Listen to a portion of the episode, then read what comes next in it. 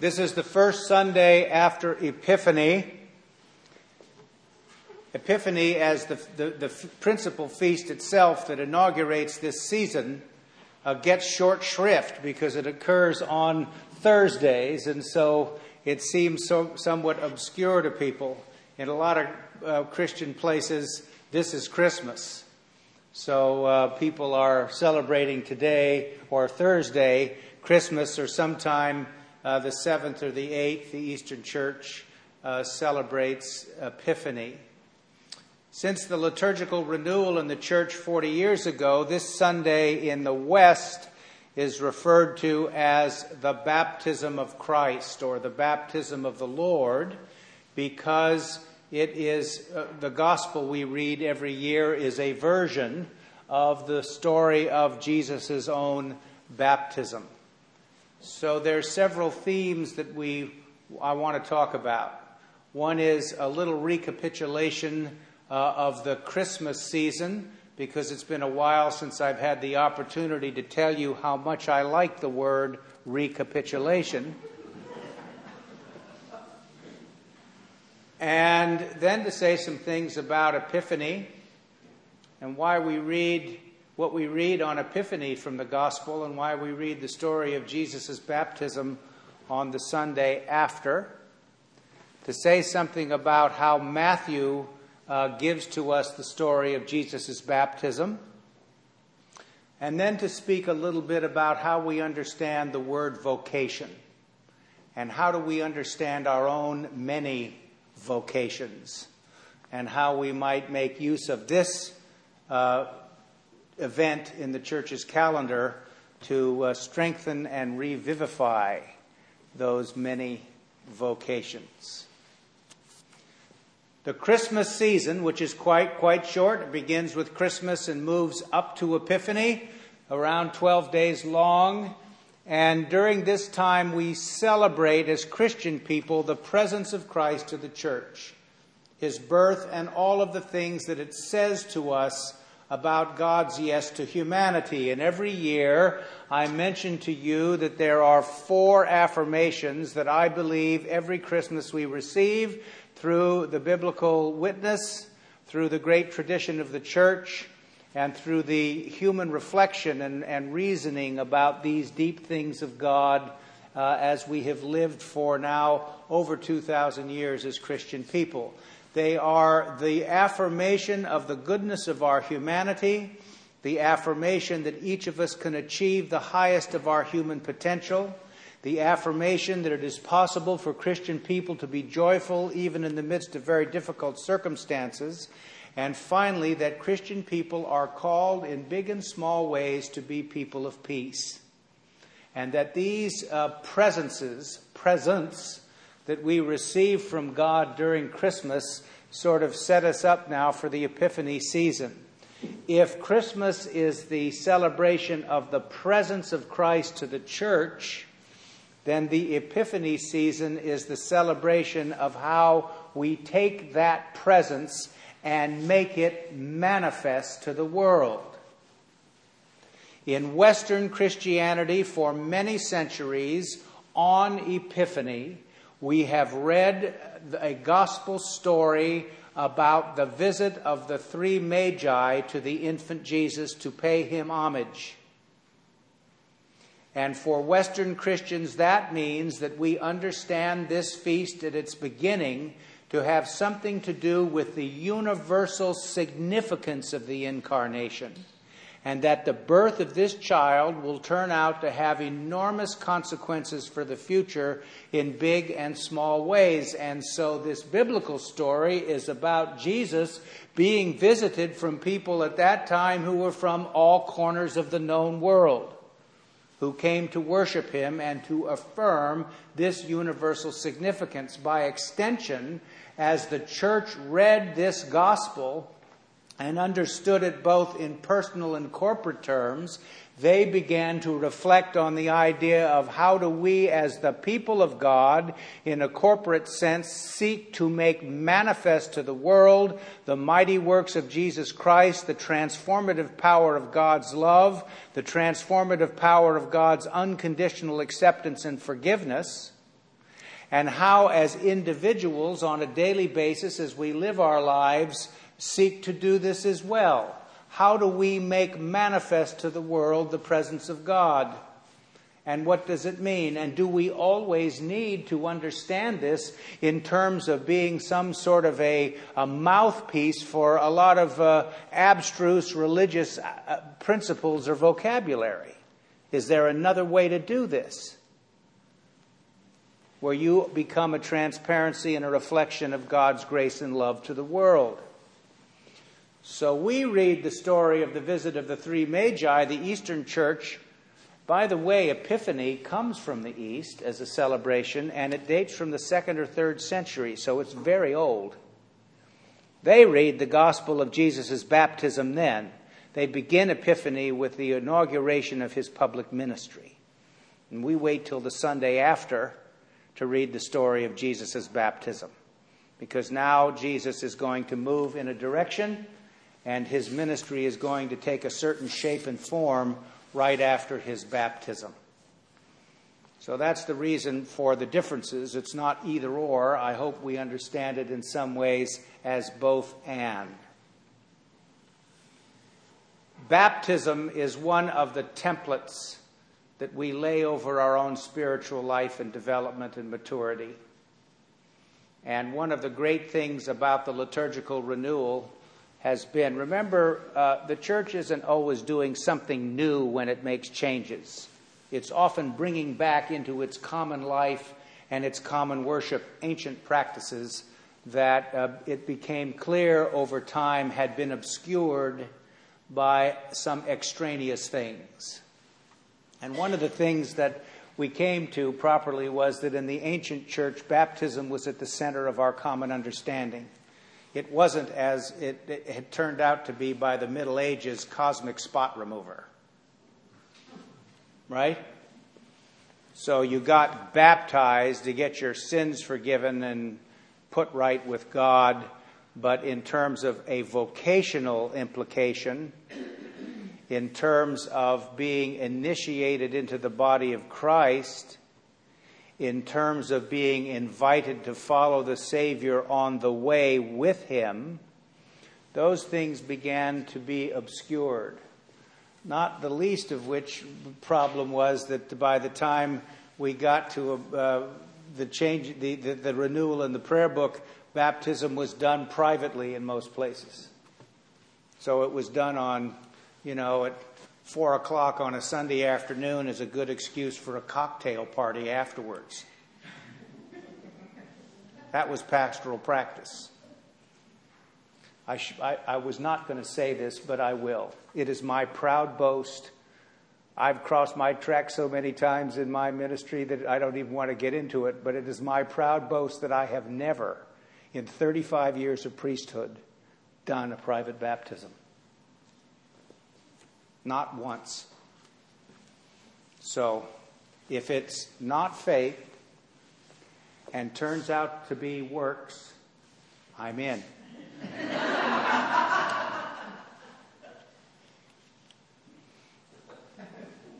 we baptize people four times a year as the sort of default times. Again, the restoration of some evolution in, in the practice. At one time, they only baptized once on, at the great vigil of Easter. But we do it four times the baptism of Christ, Easter, Pentecost, and All Saints Sunday.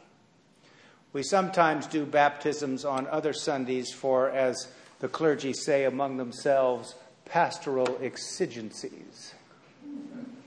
But we labor to do baptism most of the time on these four times. So, this is a time to talk about the significance and the centrality of baptism.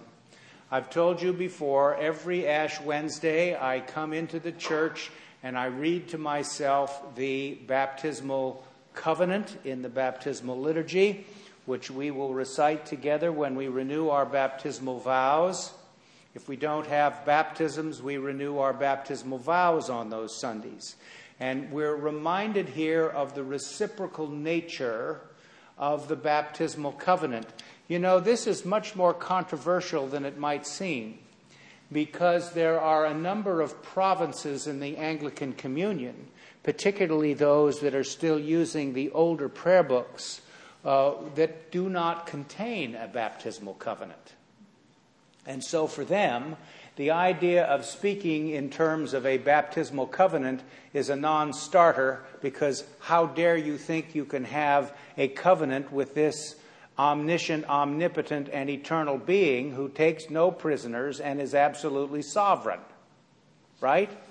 Well, here's the thing you don't have to compromise your views about the sovereignty of God about God's omniscience, about God's omnipotence, about God's eternalness, to say that it is part of the mystery of God that God somehow needed to extend and to create, to make a creation that he called good, and to make us in his image and likeness. And so, one of the things that we have always said about baptism is that what Jesus Christ is by nature, we become through adoption and grace at our baptism. And in a few minutes, I'm going to repeat myself by saying that means that the words that Jesus heard when he came out of the water addressed to him today in the gospel are the words that get addressed to you at your baptism, too. And that somehow now you have the opportunity to be part of the plan of God in a deeper and fuller sense. You have the opportunity to understand in a deeper and fuller way a, a, a way of understanding reality. You know, Episcopalians are one of the churches that baptize infants and young children. And there are some Christian traditions that do not do that. They prefer to baptize adults or somebody who makes a, a, a personal commitment before they get baptized. And in one sense, uh, they're on some firm ground, maybe if they're only standing with one leg on it. But the fact is, is that the primitive practice for the first four centuries, or the normative age for baptism, was adulthood. But we believe that there is biblical warrant to baptize infants and young children in those places in the New Testament where it speaks about the apostles baptizing households. One presumes that there were infants and young children in at least some of those households. And so we do something that has uh, enormous pastoral implications. It has pastoral implications for the parents who wish their children to share in the divine life in the community of faith through its worship and sacraments, and to be able to do that right along. And we also do it by providing all people, whether they be infants, young children, or adults, with a frame of reference, a way that they can understand their relationship to God, and that if they step away, they can always step back into it as something that they understand and know by virtue of what they're now and have been part of. So I don't think we have in some way abrogated the true Christian uh, expression by baptizing infants and young children. Every year on the baptism of Christ, we read one of the versions from the synoptic gospels, Matthew, Mark, and Luke, of Jesus' baptism. The earliest gospel of the three is Mark. And Mark's version of Jesus' baptism differs in some ways from Luke and from Matthew. In Mark's gospel, Jesus is baptized by John. He comes out of the water and he hears a voice Thou art my beloved Son. With thee I am well pleased. For Mark's gospel, that voice is an interior experience of Jesus himself. Nobody else hears that voice. Jesus hears that voice. It is there for Mark's gospel to say, This is who Jesus is. This is Jesus who has now God's affirmation. This is the Jesus who is now going to save us as he moves forward in his earthly ministry. In Matthew's gospel and Luke's gospel, there are differences. Today, Matthew, uh, there's a, uh, first of all, before he's baptized, John the Baptist uh, says, why, uh, in so many words, Why are you coming to me to be baptized? I should be the one to be baptized by you. I think Matthew felt uncomfortable with this abs- the baptism of Jesus by John the Baptist is one of the most widely attested historical facts in the New Testament. There's no way the early Christian church could have got away from uh, not reporting that as it is. And so Matthew wants to, in some way, say that this must be part of the purpose and plan of God that Jesus be baptized by me. And so Jesus tells John the Baptist, let's proceed with this so that we can fulfill all righteousness. So we'll dot the I's and cross the T's. But the most significant difference between Mark and Matthew and Luke is that when Jesus is baptized and comes out of the water and the dove lands on him, the voice from heaven is heard by everybody. This is my beloved Son, with whom I am well pleased. Matthew and Luke report this event as an epiphany, a manifestation of the presence of God, not just to Jesus, but to the people of God, who now hear and understand who he is in this story. And so, by extension, we see and hear who he is in this story. So, the baptism of Jesus in Matthew's gospel has a more corporate and less interior focus. And in Mark's gospel, it has a more interior. What does it say to us? It says that this affirmation of the presence of the Spirit of God has both a corporate influence on the people of God and an influence on our own personal history and our interior mental, emotional, and spiritual states. And so somehow that's what the gospel writer is at pains to speak about. Vocation, excuse me, comes from a Latin word which means to call, vocare. And I know, and even when I was a kid, when the word vocation was used in many circles, it, it had to do with uh, a religious vocation of some kind. It had to do with somebody who was going to be in the priesthood or the ministry or uh, in the religious life, that they had a vocation to some form of this. I didn't hear vocation spoke about a lot in terms of all of the things that all of us do, because all of us have many vocations, and each of you has a vocation in your life. And so maybe baptism has something to do with our the call to our many vocations. It's not just the call to a particular set of religious principles it's the call to the strengthening and the making a difference in the vocations that each of us are called to. So we have families, some of us have children, we have the vocation we've chosen, our work, and in some ways we're called to uh, bring excellence to those many vocations, to bring some sense of intention. And that's a difficult thing because over time it gets to be the same old, same old. So, where are the locations for you and I to get some strength and stamina to be able to face the challenges and the opportunities that are in front of us on a daily basis?